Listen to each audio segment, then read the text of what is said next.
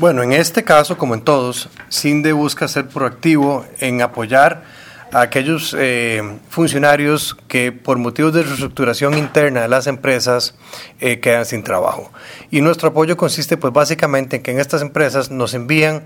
el perfil de estos colaboradores y CINDE entonces aprovecha para enviarlo a otras empresas que contratan ese mismo tipo de perfil y así buscar ese empate entre la necesidad de mercado y estas personas que se quedaron sin